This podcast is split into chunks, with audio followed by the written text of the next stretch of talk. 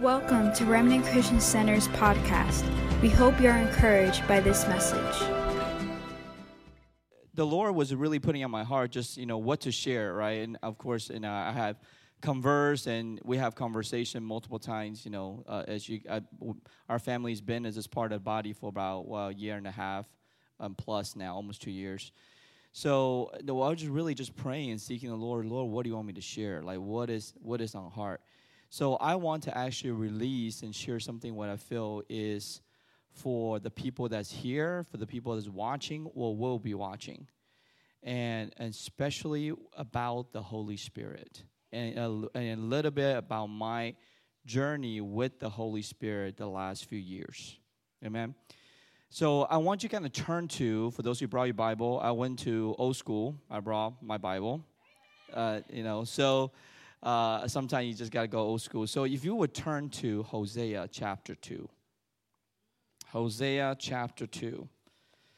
And Hosea chapter 2. And uh, before I go there, I just want to get for you to get ready on, on, on that part of it. But um, hold on one second.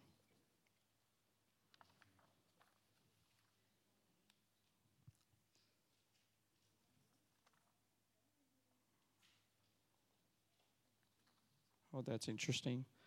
So this is when you go old school, right? You don't have the scroll, you know, you, the finger doing that. I decided to go the old school in. Some of the pages probably did not line up completely. So is um, you can go to verse 14 and 16.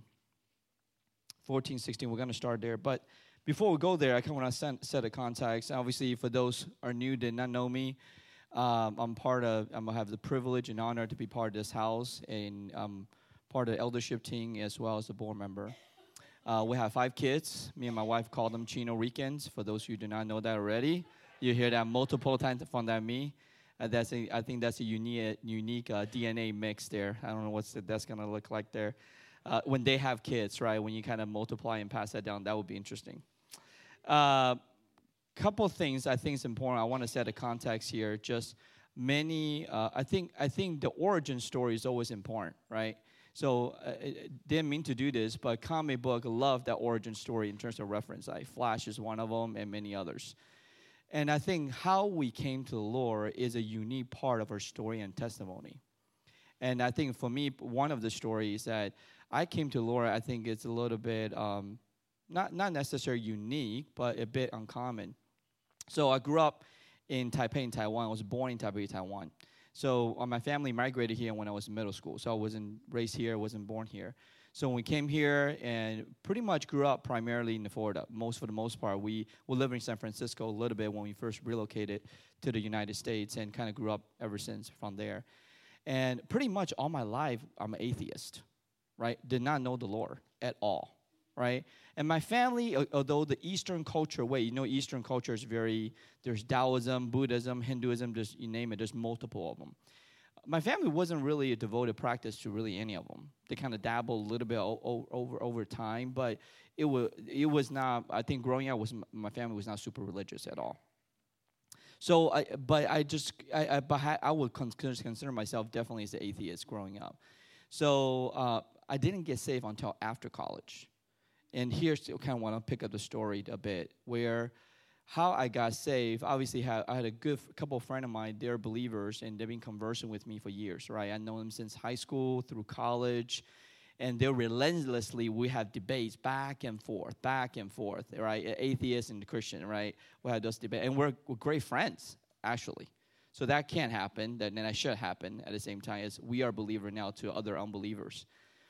And one day, I think this is after college, and I came home from lunch, and during time of my life, that moment of crisis where I just super frustrated in life, right? And the funny thing is that externally looking in, you would think totally fine. This guy got it. Graduate top of his class. I graduated from UCF. For those who are UCF graduates, so we did graduate there, and um, you know have a house, have a car, and people say, "Hey, he got it made. Had a good job." But inside, I was completely uh, just a huge void, like a black hole on the inside. And I was super frustrated. So I came home one, one day, was during lunchtime, my work's pretty close. Then, and I would just start ranting. Like, I would just kind of rampage, just out of anger and frustration. and we start cursing God actually, right? I don't even know why I cursed, start doing that time. Just start cursing God. We're in upstairs, and my bedroom was upstairs at that time, and uh, I was trying to freshen up, you know, in my in my bathroom. And all of a sudden was when I was just conversing with God, and I'm not a Christian at that point, right? Just whatever God, what I think it is. And all of a sudden, I just had one of those moments start staring at a mirror, and I start just crying. And suddenly, there is a warmth came over my body. And I start freaking out. I'm like, what the heck's wrong with me? I was like, uh, I shouldn't have hot flashes, right? That's, that's only happened to women. That's not a guy thing. I think I'm way too young to have that. So I, was, in and I start feeling like a goosebump all over my body, like from, really from top down. Now I start finishing up, I said, and, and this feeling's not going away. I'm like, so I'm trying to shake it off, right? And it's not shaking off. And it's actually getting stronger and stronger. So I walk to my bedroom. I'm like, what is wrong with me? Now I'm now I'm getting now I'm literally afraid. Right now I feel like freaking out right now. Like what the heck is going on? Then I feel this still voice. This is the very few times I feel I've heard an audible voice, God, I'm here. Did you, did you not call me? You, you, were, you were talking to me, right? So I'm right here. And that freaked me out. Literally, I, I was like, man, there's a ghost in the house or something. I literally freaked out. And I was like, is it you, Lord? But in a few moments, suddenly there's just such a peace came over me. I can't even describe it. Just such a peace. Just flooded that room, flooded where I, where I am. And I feel like, and I don't know, I don't know if it's real, this, I just feel like I feel this a tangible light came into the room literally. And all of a sudden, I got on my knee and just bawling. And I feel the tangible touch of the Lord touching my hand. I am here. Right? I am here. If you will give my if you would give me your life, I would never leave you and forsake you. And that moment on, that's how I got saved. It was not it was not the typical prayer. There's no going up to the altar. None like that. It was a little bit, I would say, unconventional. The reason why I say that important, that was a pivotal moment in my life, right? And my perspective shifted. So I want to I want to kind of challenge on this real quick before I go to Hosea because I am is that perspective oftentimes shape our reality, uh, how we're living out the reality itself. So if you think about this, Earth is not flat, right? Earth is round, right? I'm, I'm not advocating any flat earth theory. I don't know if there is anybody. Um, you know, if you Google, it's all over the place. It's not that. So, but it, it seems flat. If you walk outside, the, you look at the platform, go walk around the parking lot, it seems flat, but isn't. Right? We're, if you look at it, we are literally hurtling through space and it's in a rotation, but we feel anchored. There's no, nothing shaking right now at the moment. Sky is seemingly blue, isn't it? Yes? I'm very uh, participatory, so you will see me ask questions. Um, but it's not really blue. It's a reflection of light coming from the sun, bounce off the atmosphere, plus the spectrum and the angle that it hits, so it creates that blue. And the sunset is not really orange or red, right? It's the reflection that, that, that dictates that. So our perspective shapes a lot of time the different reality that we live in. So when we go through crisis, when suffering comes, it does come. Everybody. There's nobody are exempt from suffering. We tend to seek answers. We cry out. Believers or unbeliever alike. And we question the sovereignty of God. Right? We question uh, what is if this is the will of God or not. So I want to go here. If you look at Hosea, let's go to scripture here. Therefore, behold, I will lure her. It's a key word because I, I really want to unpack that word in a little bit today. I will lure her. I will bring her into the wilderness and speak comfort, comfort in the wilderness to her. I will give her her vineyards there in the valley of Achor as the door of hope. The valley of Achor as the door of hope. She shall sing there as the days of her youth, in the days that she will come up from the land of Egypt. It shall be that day, that very day, says the Lord, that you will call upon me, and you will call me husband, and no longer call me master. So the valley of Achor, that word Achor there in Hebrew means mud, right? It means gloomy, means dark, is yucky, right? It's trouble. That's what valley Achor. But is it interesting? They said, oh, "I will lure her." So think about it. My wife, hey babe, how you doing? I'm putting her on the spot there. So imagine if we just say, "Hey, let's go to let, let's go to a second honeymoon. Let's go to anniversary celebration, and let's go on a day night." But hey, let's go to the Mojave Desert. Let's walk around the desert. Right? That sounds like a really romantic idea, isn't it? No, right? A romantic idea would be, hey, let's go on a fun place, maybe an adventure trip uh, by the lake, river, picnic, her favorite restaurant, multiple of those things, right? That's what you call a lure. But the lure, interesting using the word here, a lure, I will bring her into the wilderness. On top of that, speak comfort to her. So when we suffer, when we go through trial and challenge, you know, we, we, we desire to gain some resemblance and control, right? Seemingly reality that you feel completely powerless. And we scrutinize everything around the world to find an answer where only supernatural solution can provide, but we try to seek in a worldly turn that they can provide. So ultimately, it's about what help us shift the mindset and belief is the perspective. And that perspective ultimately is gained, for me, what I have learned is three things is the truth. And I'm not talking about the word, I'm talking about the truth, the man Christ Jesus. I'm about know the truth in time and distance. So think about it. We're talking about Earth for a second, right? On the, we seemingly blue sky, but on the other side of reality is what?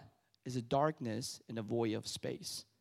But you're not going to see that darkness, void space until you what? You go you go thousands of miles or, or even more into the atmosphere where you can see that blue sky. You need time and space to get there. And how you see it is completely different.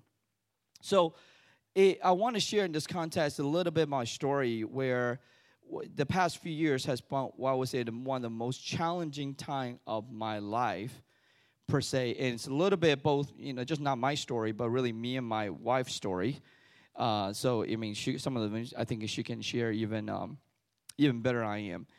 But out now I'll unpack that a little bit. But there's five key things I want to share today, and I'm just gonna give it to you right now in case I forget. In case the Holy Spirit take a left turn somewhere in the middle.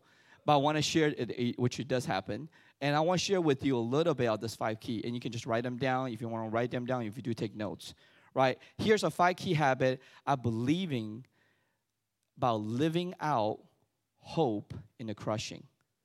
Hope in the crushing. Five key habits that I learned know and treat the Holy Spirit as a real person. Know and treat the Holy Spirit as a real person. Run to Him first.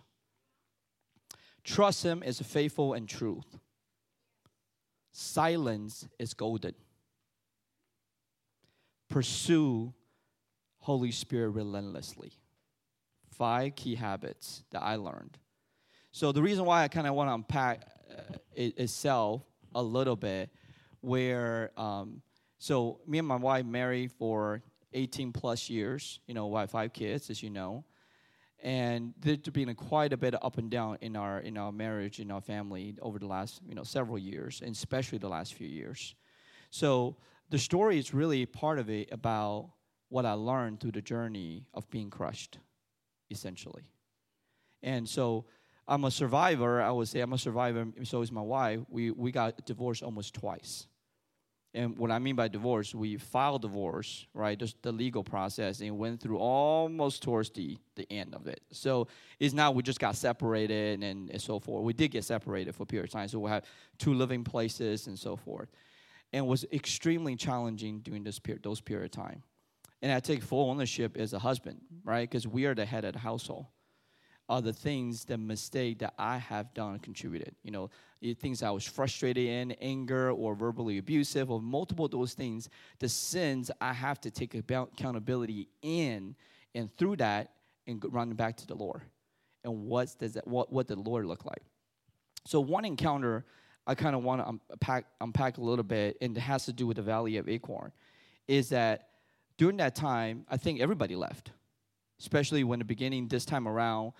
The first time when we almost got divorced was about seven, eight years ago, and the second time was like almost three years ago, right? And when, it first came back, this happened, I thought everybody that we were separated. She was staying at her uh, parents' place, and I thought like I felt complete utter loneliness during that time. And I started calling everybody and their mother, which is what you do not want to do, right? Because they may not be the best influence or the godly counsel at all. But that's what I was doing. So I was calling everybody to say, hey, what do you think? What's going on? Try to find out what's going on with her. Uh, you know, maybe to have some miraculous divine solution for me. But I was going everywhere really first, right? Accepting to go to the Lord. And and I, I would just now I was praying. Of course, I was still praying, talking to different folks, meeting, you know, what's going on and so forth. But I forgot the real person in the room. The real person in the room. That he's with me 24-7, nonstop, always there and that's the hard part. So one day I had, and, I'm I'm, ten, I'm kind of review out my notes a little bit because I failed to go to this part. Well, one day I was just driving driving home, right? Because we are living at separate places, and I just started bawling and crying. Um, in, in the room. Previous to that, I was kind of re- oh, just kind of really upset about a lot of different things that's going on in our space, right? You know, between between what's going on in the situation. And then all of a sudden, I put some worship on, and the, the, the presence got slowly coming to the to the car, and I would start crying. And the Holy Spirit, I feel the, the whisper, very silent whisper, say, I'm here. Then I cry even harder during that time. And I, I started really practicing. I know it sounds extremely, probably un, unconventional or unusual. It start talking to him like he's right next to you because he is. But it's hard for us to do that. So literally talking to him like he's sitting in my passenger seat right? Because he is my best friend, and he's supposed to be. Literally, talk, I start talking. Literally, have a verbal, out loud conversation with the Holy Spirit, right there. And oftentimes we say we only go to Him with uh, with a certain words in adoration or scripture, but ultimately He wants to know you and you alone. He wants that communion back and forth. You know what? It's a, it's about you opening up to Him being real because without being real, he cannot actively affect your life like the way he wants to. So I just treat him like a real person. At home, even cooking in the kitchen, I pretend he's cooking right there with me. And those are the time. Those, so I want to share with you. I don't know where you're at, right? Whether you've been there, done that, or you're going, you will, you will at some point in your life. When you're at the most loneliest moment in your life, know that He's real right there next to you. And have that conversation with Him. Because He's waiting to have those conversations with Him with you. So I just start doing that to really treat Him real and tangible. And the scripture talks about here in John uh, 16 7. You can go to it if you want to. I know uh, they're to put it up on the screen. Nevertheless, I tell you the truth, it is to your advantage that I go away. If I do not go away, the helper will not come to you. But if I depart, I will send him to you. Because we all know the Holy Spirit word is called what? The comforter. He's the advocate, right? He's the Greek, what the meaning of the Greek, basically, he's the one that's by and next to you, by your side. Literally by your side. So the words, a lot of things about describing the Holy Spirit in the context of scripture is more than just necessarily influence. And and like the scripture we just read in Hosea, there are many times when God, in order to draw near to Him and to release the breakthrough your life, you have to go through the crushing first. Which means the scripture talking about He allure her into the wilderness and speak a comfort there. Is that a place sometimes you're most lonely, fearful, ashamed, completely shattered? Is that very place that He will encounter you and meet with you and dine with you and speak to you. So, um, one one night, um, one night, this is when we're separated, um, and it's not only a few months in probably, and it was by I was by myself. Uh, she had the kids during that time, so uh, I was by myself in a room, and I, I, I was watching something. I forgot what I was watching on TV, and I decided to turn it off. I put the prayer room on, right? Now just listening to it, and I just has just a moment of complete utter loneliness. Like, man, how did I get here? Anybody have those moments? Anybody ask, uh, where are you, God? Right? Where are you, God? Like, where where is God? And you just just complete shatter of loneliness. I was like, how did I get here? And then just for some reason, there was, I felt like a river was rumbling my belly. When I when I felt like I was at the end of what my physical flesh can do and perform, right? And naturally, I'm a high achiever, and I feel like I'm a fairly capable person. But I feel like well, I was my end to meet what I can do as a person, flesh completely. Then just something grown inside of me, and suddenly I cried out, Son of David, have mercy on me. Like Bartimaeus. Right? I had one of those moments on the, on the couch in my living room. I just cry out, Son of David, have mercy on me. And suddenly, the Spirit of God just flooded that room. And I just, I wasn't even crying.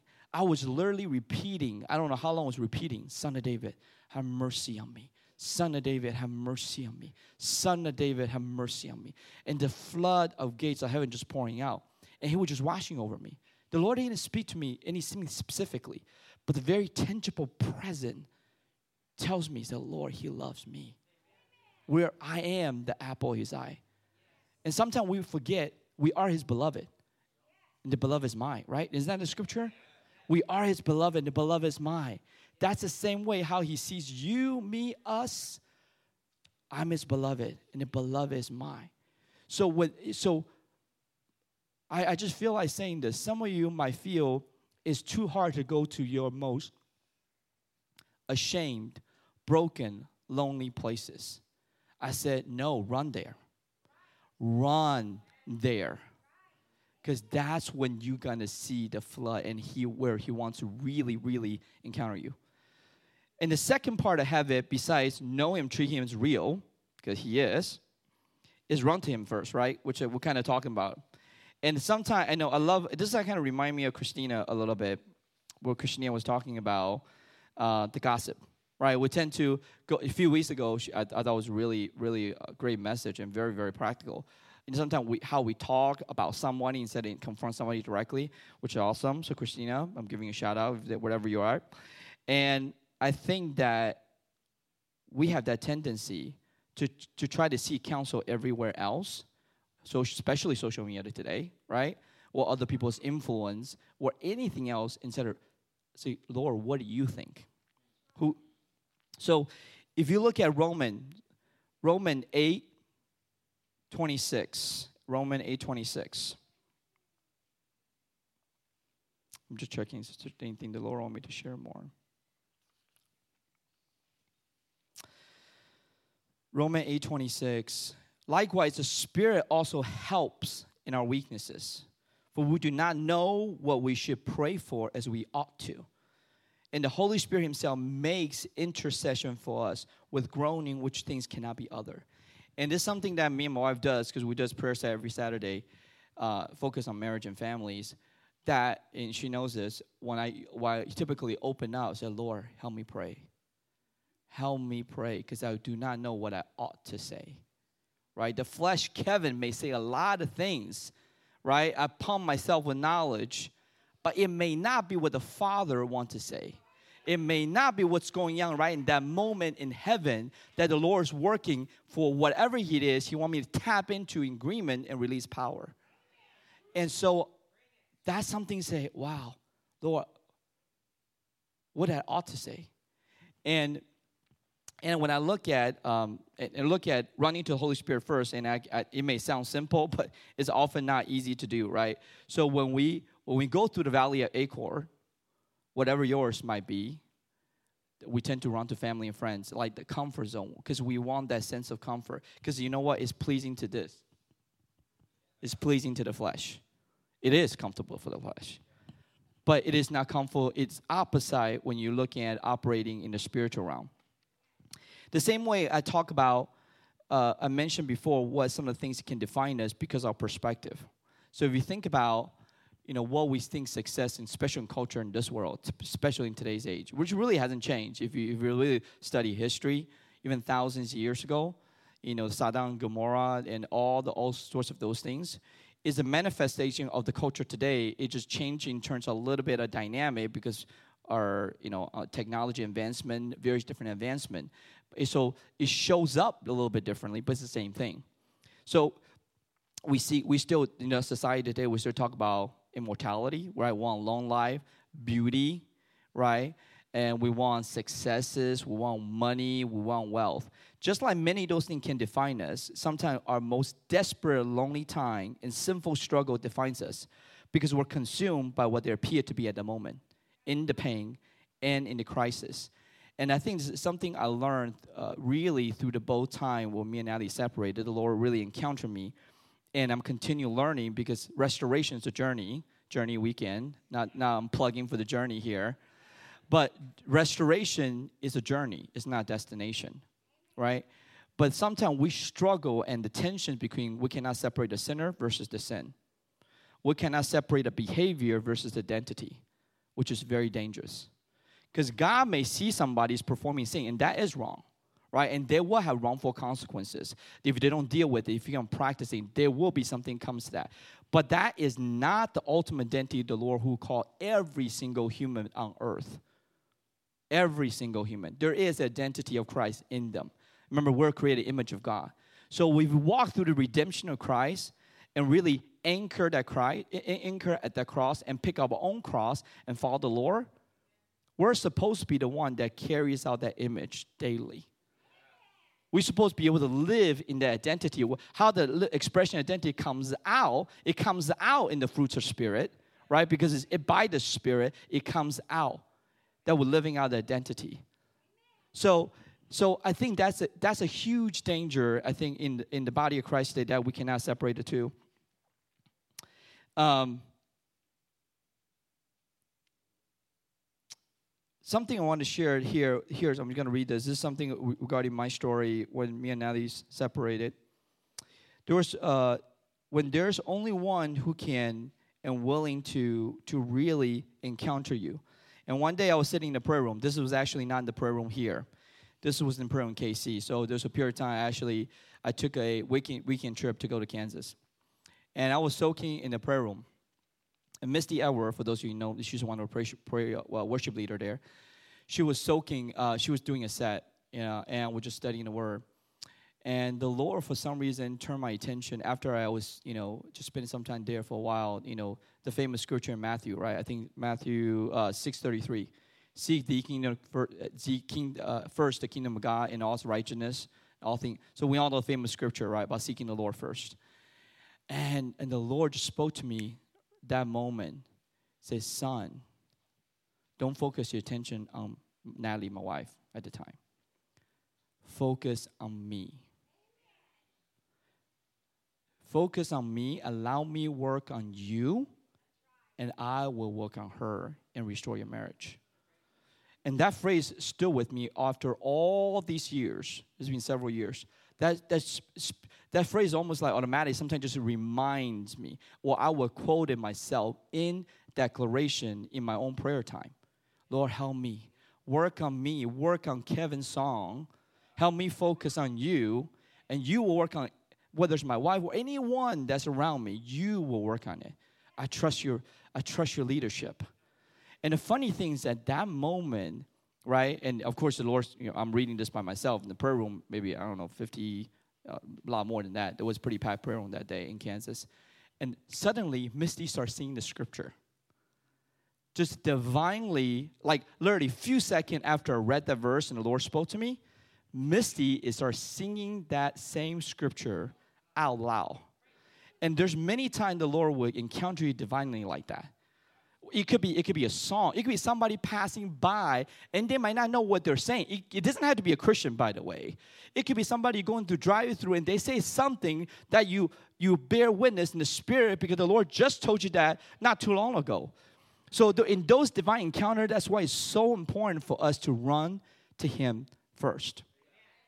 Then, if you go to this, the third habits I want to talk about is faithful, trust him as faithful and true. So Proverbs say with this famous scripture, two scripture I want to share here. Trust in the Lord with all your heart, right? Lean on understanding. In all your ways, all, say all. Acknowledge him and he will direct your path, right? And there's a famous scripture would love to quote in the body, but it's actually pretty difficult to live out on the consistent daily moment by moment to Pastor Keith that was saying about know, an earlier basis. Now, if you go to Rome 8 28, and we know that all things work together for the good for those who love Him and to those who are called according to His purpose. And we waste valuable time and energy anytime we think that we know better than God when we don't, right? We really cannot change the circumstances that we have. And, and during the season of darkness, during our night season, what I call it, during our valley of Achor seasons, when we don't see, and I, I, this funny thing that Pastor Key mentioned this in um, in uh, in tithe and offering. me and him hadn't got a chance. We, we talked via text really, but he didn't know what I was going to preach on. But during the night season is what some God works on the most. So I, I know if you have thought we, we always love to quote seed time, harvest time a lot, right? But we, we when we took that principle, we're thinking about us. Anybody thought about the sea? What about the sea? Anybody thought about the sea? So if you think about the sea, sea has to be buried. Imagine yourself as a, a sea, and you got to be buried underneath muddy, gloomy soil and being covered. Nobody noticed. Nobody know. It's dark, it's lonely, it's petrifying, maybe. Nobody see you. Nobody notice you. It's just that sea buried underneath it. But sea, if it's not planted, it will never become what it's supposed to be. The tree will never grow. The leaf will never become. The fruit will never be bared. He said, uh, Depart from me if I not know you. If you cannot allow me to prune you, cut you, dress you, pierce you, the vine dresser cannot develop and release what he already designed you to be, created you to be since the beginning of time. And so that is the thing, a wrestle we constantly have to trust Him faithful and true when we go into the valley of Achor, when you're going through our night season. But if you think about night season a little bit, look at Abraham.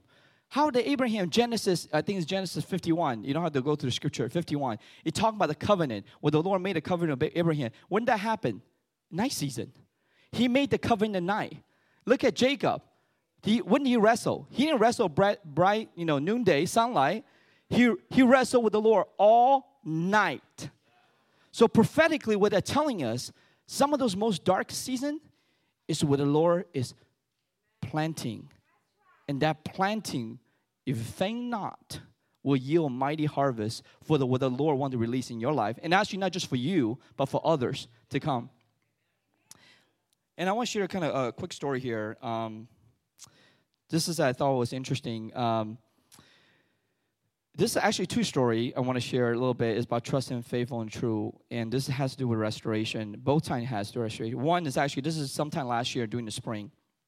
It was in the parking lot actually before service, and I, I, I got I got ready, so I was gonna come on time.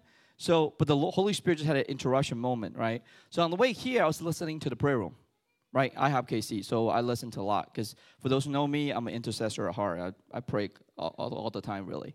So then I was listening to the prayer room live stream, and on the way here, and the Lord, just the presence of the Lord, was invading my car as soon as I parked outside here. I forgot where I was parking, probably the front somewhere here.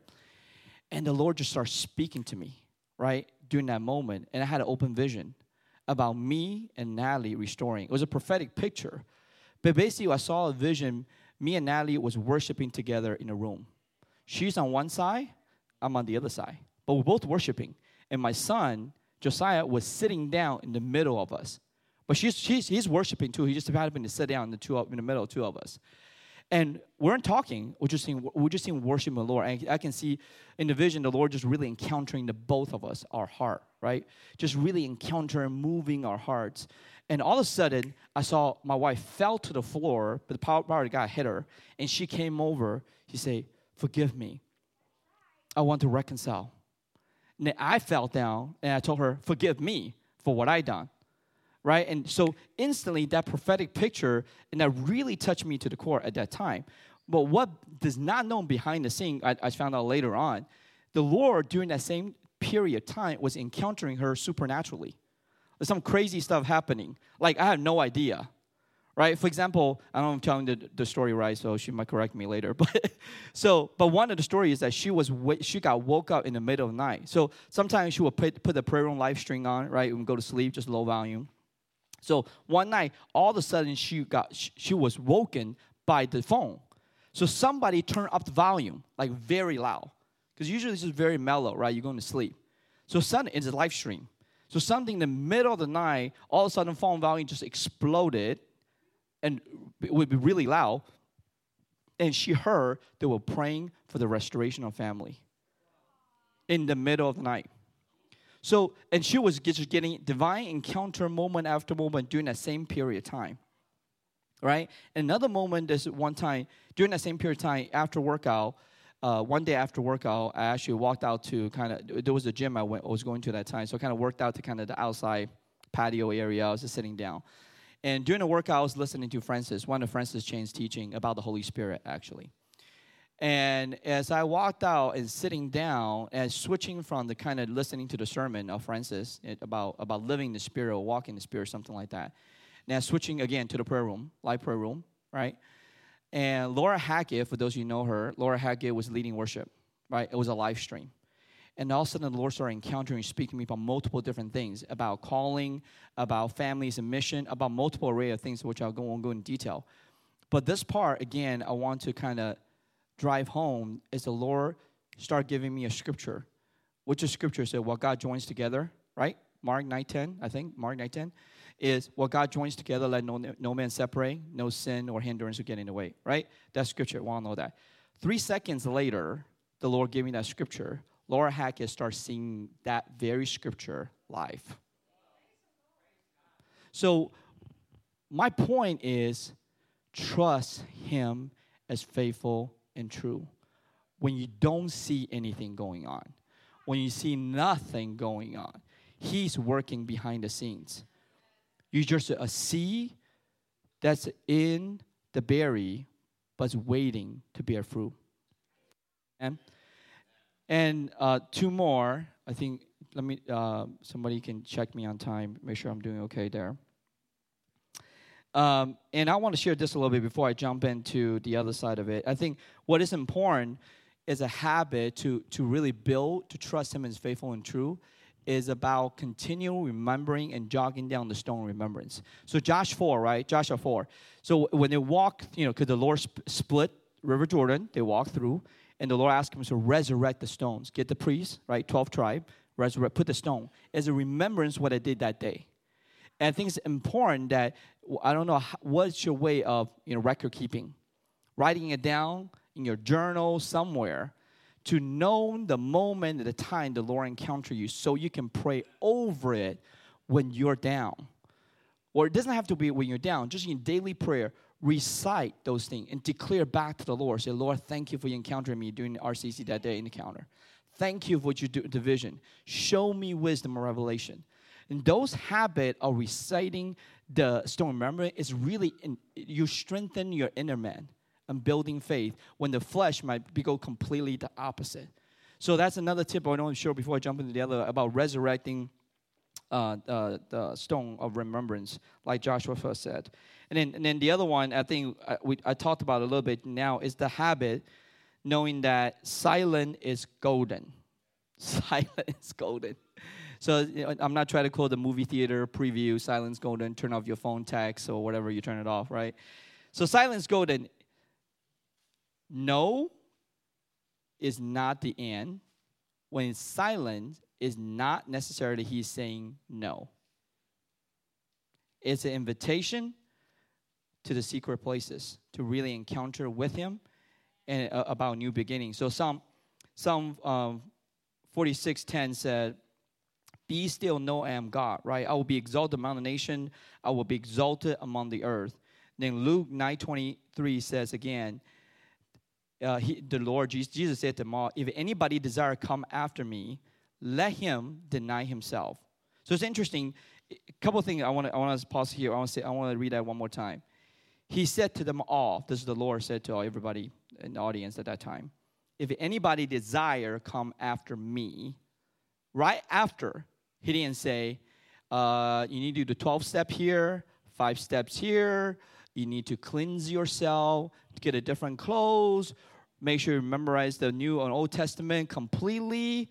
He didn't say, did he say that? No, he didn't say that. What did he say? Deny himself. And, he said, and take up his cross daily and follow me. Those were his very succinct, exact instruction. You want to be a believer? It's not about memorizing this. This is good. You need to, you need to know memorize this. But that's not the priority. The priority deny yourself, pick up the cross and follow me. And now uh, something my wife show, uh, shared with me this morning I want to kind of share and give her quick, quick credit for really. Um, she said she was having some really uh, amazing time worshiping the Lord, and the Lord just gave her a prophetic picture about Jesus carrying the cross walking to that place of Golgotha. Right? Just, just walking through the cities. And because it's not just what he did when he got there on the cross, it's the entire journey from that city into that into uh, to that place of death and resurrection, really. So uh, mo- most of the time, the reason why I call silence golden is not just being still and wait for the Lord. Yes, we do that. And the word waiting, by the way, has different meaning in the Greek. So there's one version of meaning, the word, the word waiting is actually really represents ambush. It's a military term. It's about strategically hiding a particular posture and position so you can counteract your enemy. It's not about passive waiting. I'm sitting in a chair, just laying back on a lounge and rocking back and forth. No, that was not the waiting what the Lord is talking about. It's very strategic what He's doing. Yes, He wants to rest in His identity. He wants to rest. But what He's saying in the silent is also at the same time is about deny myself. Am I willing to die? Right? Is that the is that the Lord Jesus, you know, pray in the garden say, "Hey, not my will, but Your will be done. Not my will. I have a will." Right? I'm in the human manifest, uh, godly form that's manifesting human body, but I have a will. But say, not my will, but your will be done. So the silence really about both the posture as well as denying the, uh, the debt, debt, uh, debt to the self. So what happened? We're talking about if we see cannot be planted, it cannot be grow ultimately, and we cannot rightfully ask Jesus the vine dresser to skip out on the development of our lives simply because we're uncomfortable to being in the lonely and dark places. And I'll read this part because I, I, I, I, think it's part really important part of it. What I have learned um, throughout the last few years, especially a couple years, the Lord works in marvelous way in the secret places. He's working on my character. He's working on my heart. He's working on my fear. He's working on motive. He's working on my wisdom. Right? He's burning off every single impurity there is. Because no way God's going to represent an unrefined, unfermented, undeveloped product to the world, what He wants to use for the rest of the world. And, um, and I'll go to the last point and we wrap. And I, I think there was an interesting encounter that I had. And this is really talking about silence golden. Because during the time when me and her were separated, and really the both times, you know, I was, again, in the beginning, I was seeking, try to seek every other help there is, right? What I talked about earlier. And I was fervently praying and fasting. I'm an intercessor, so I fervently pray fast. And this is not, I don't want to come across any, any you know, any the wrong way or boastful statement, but I fasted every, every kind of fast there is to fast, really. Like three days, seven days, 12, uh, 14 days, 30 days, 40 days, whatever there is to do, I did it. But I wasn't really doing it with the heart of the Lord. And I was fasting every week So besides the specific fast I was doing, I was already fasting every single week. But the funny thing, one night the Lord encountered me. Uh, I, I, think I was finishing cooking and I was cleaning up, and I decided to put uh, uh, Jesus conference on, right? Uh, Michael Koulianos and their ministry. So there was a conference. I think Tawai and Jessica, his wife, was preaching. So I, I didn't really pay attention. I just kind of put it on the background while I was cleaning up the kitchen, really, at the end of the day. So just doing that, and then I kind of finished clean up, walk to the TV a little bit, and just sit down. You know, I was really kind of engaging, and say what they're doing, right? And at that point, Mom, Jessica came on, but she didn't preach or teach. She just worshipped. She just soaked in the Lord the whole entire time. And the presence of God just was so strong. The anointing was so strong there. So I can really feel that in my living room, right? And I started just worshiping with the Lord and was encountering the Lord. And not too long after, I was worshiping and praying with the Lord. And I, I really was sensing the presence of God, you know, just, just the weightiness of His presence at that time fall upon me. And I was on the floor, or I was, I was, I was literally like this on the floor and just crying to him, right? Sobbing, all the all the tears, all the all the nasty stuff. Then the Lord spoke something to me very clearly. I miss you, son. He said, I miss you, son. And that, I, oh, I didn't even know what to say. I think I gasped. I, I, I literally taken back. It's like, what did he just say? Because I was praying fervently, quoting, declaring, cast out demons, fasting, every week, any kind of fast. For, and it's not just a short period of time. I fasted for what, a year and a half, two years, a long time, right? So I was doing what, what I thought was right thing to do, performance. I was doing out of the performance. I was not living the reality of the Holy Spirit that He loves me no matter what. I am His beloved, and my beloved is mine. And, and suddenly, man, I lost it you know, just during that time, the Lord just completely, uh, the presence of God, I think, obliterated me in a way, in a good way, right? It was complete mess. And that moment on, something shifted in how I pray. So do I pray? Yes. I do all this, the things that we, we should rightfully do, by the way, as, as a believer, right? It's part of his command. But my heart, my posture, my heart has changed. Because sometimes I think we will get a wake up call when we go to heaven one day. Uh, how he measures us we're going to get a wake up call on how he measures us. really. What he, because remember, at the end, at the great judgment, right? We're gonna have, we're gonna have no reward. We're gonna have partial reward. Scripture says we're gonna have full reward. And I'm not talking about with the unbelievers that they will be judged differently, right? I'm not gonna go into that that teaching, but the believers will have no reward, partial reward, full reward. So I think we, we sometimes miss so much in how to live the daily life, how to encounter Lord and encounter one another and how we live that out. And from that moment on, how I shift, I, completely shifted. In the, I, I know this posture in my heart, the way I encounter people, the way I talk to people, something completely just, the Lord just like pivot almost in that moment. So that is super, super important when we encounter these things, right? knowing silence golden is not his no. It's an invitation to really spend time, intimacy with him, to know who you are. And the last thing I'll share on this, and Zach, thank you for hearing. You can play, just play something instrument in the background, be great. The number, uh, the last thing I want to share is pursue the Holy Spirit relentlessly. Proverbs talk about in 24 16 say a righteous man fall seven times and rise again but the wicked shall fall by calamity then hebrew 12 what i thought was just an interesting connection here therefore we're surrounded by such a huge crowd of witnesses to the life of faith let us strip off every weight that slows us down especially the sin that so easily trip us up and let us run with endurance that the race of God set before us. We do this by our eyes on Jesus, the champion, who initiates and perfects our faith. And I think that the key things, I think, Keith, you, you mentioned a little bit earlier, you tie into it.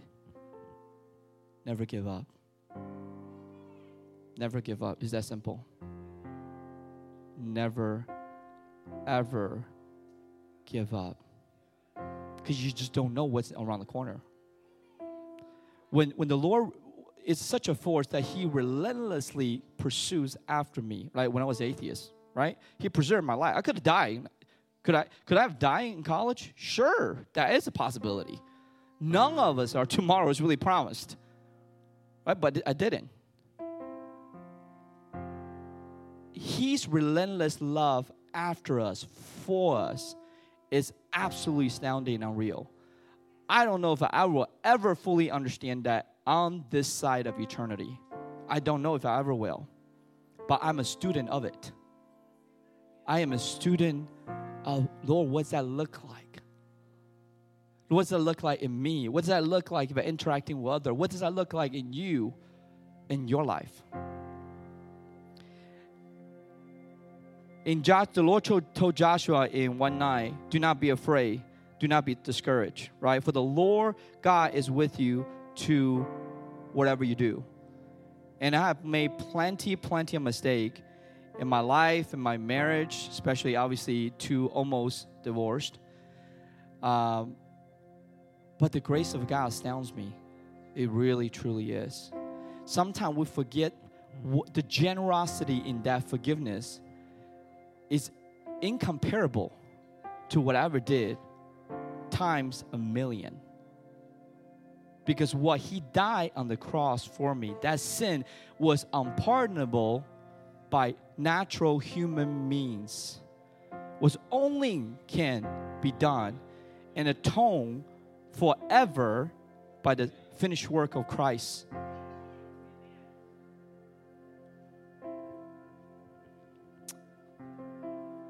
And in a long time, I think as a believer, uh, I struggle with the verse, what I just mentioned in Proverb um, 24 16.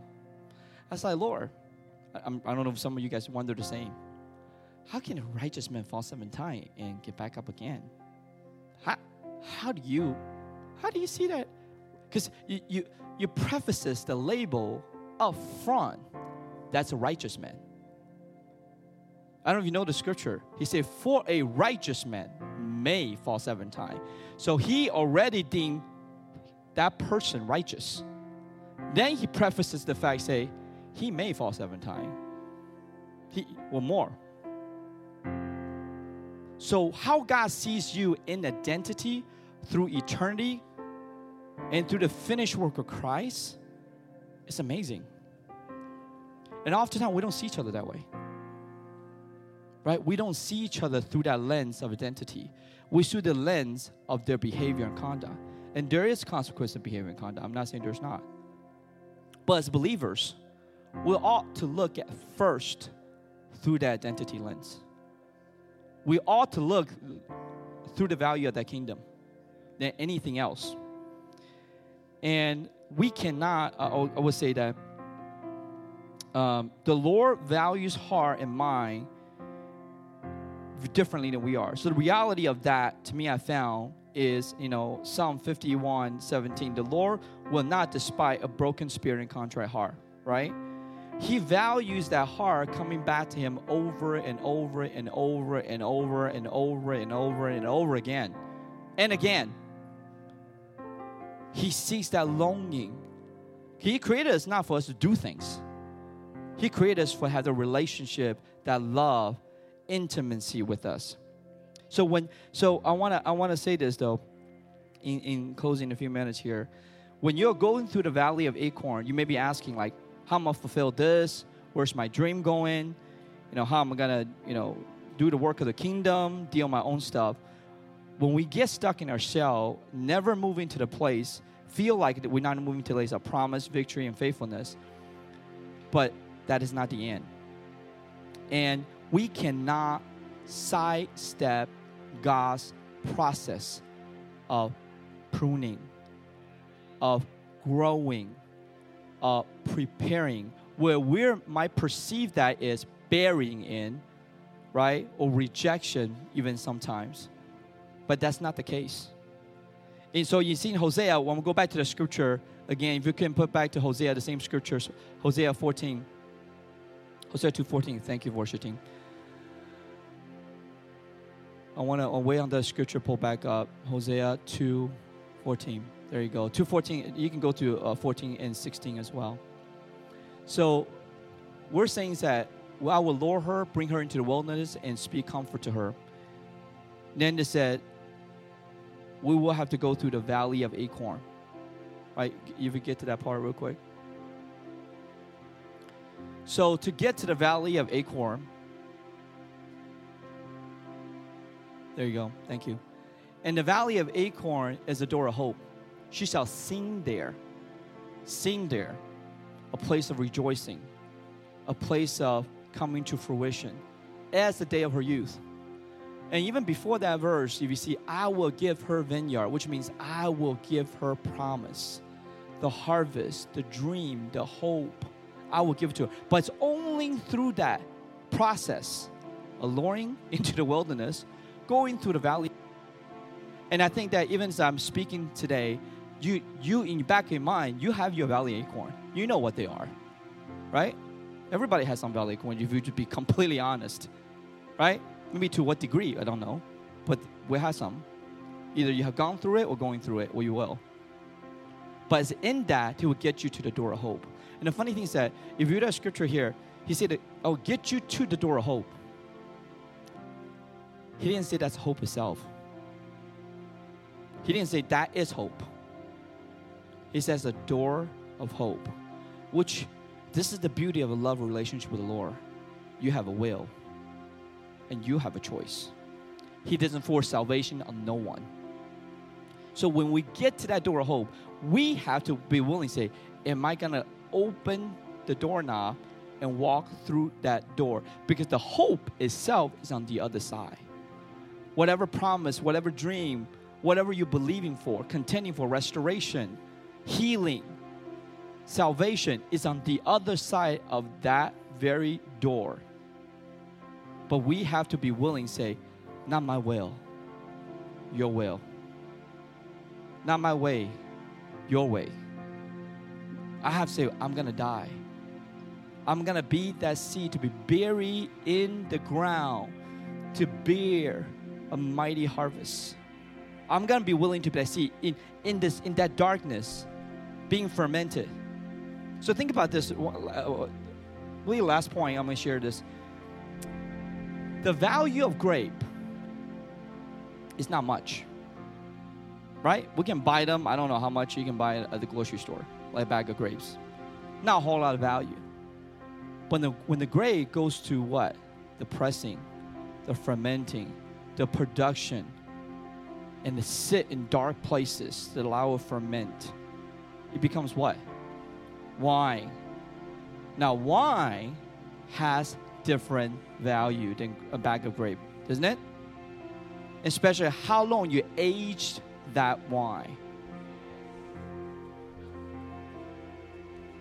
God doesn't look time like we do. I wish he does. I really do. I'm not kidding. I wish he looked like time like I do. I, I, I was like, Lord. But he said, wherever I insert myself is irrelevant to me in time. Because he doesn't look based on earthly realm of, of time and space continuum. He looked in the light of eternity. He looked entitled eternity. So, Kevin, you're going through this for seven years, eight years, 10 years, 20 years. To him, probably not even blinking of an eye. To him, there is no time. He can insert one moment, come out the other simultaneously. Be that wine. Be that wine. Allow Him, I feel the presence of the Lord. Allow Him to aid you. Forget about time on this earth. Gaze on the Lord, the fiery, flaming eyes of Jesus. There is no time, it's boundless. His love never ends. It's unlimited, unconditional, unstoppable. Be in that place of pursuing Him relentlessly. I want everybody to stand here, Kirk. I'm, I'm gonna close. I feel and and then uh, um, elders get ready. By the way, I feel that my life journey, my story, is just is your story. I am no more. I'm not special. My story is a grain of salt on the sand of the seashore among billions of people in the world. My story is your story. So I'm asking everyone right now, as the Holy Spirit moving, I want everybody to think for a moment what is your Valley Achor? And I want you to, I don't write a piece of paper. Usher, maybe you can help use the prayer card, whatever. Get a piece of paper out, rip a, paper, a piece of paper out, write down your valley of Achor on that piece of paper. No names. Whatever valley of Achor that you have, whatever that is in your life, however big, however small, it doesn't matter. Write it down. I want you to write it down. Seriously, I want you to write it down. Get a piece of paper out, get a pen out, write the valley Achor down. And I have a little basket here. So some of you wonder what the heck a basket up front, right here. I want you to come up front and put put your valley Achor in there. Put the valley of Achor in the front, whatever it is. I want, I want to take a little time to do this right here. It feels important. Write it down. Put it in here. Go come up front. I want you to drop it in here. We'll all have them to one way or the other. And I want the elders be ready, or the leaders or prayer leaders be ready. I want, to pray with you. Want to come in agreement with you. Want you to walk through that valley of Achor with you, for you. Want to help you get to that doors of hope. Maybe, may not be just one door, maybe many doors. But get to that door of hope. And knowing crushing is not the end, hope is the end. Hope is the end, not the crushing. Hope is the end. Crushing is the process to get there. So I just want to worship a little bit. As and if you when you have the valley of Achor, bring out from elders. You can come up if you want. Get ready for prayer. And just so you know, I want you to feel completely safe. Nobody gonna look at it. I'm not gonna look at it. Nobody, no elders gonna look at it. Uh, well, what I'm planning to do is I should burn them afterwards. I'm gonna get with a few elders. We're gonna pray and declare it and burn them afterwards.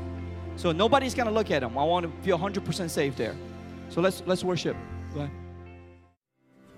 Thank you for tuning into our podcast. For more information about us, please visit remnantchristiancenter.com.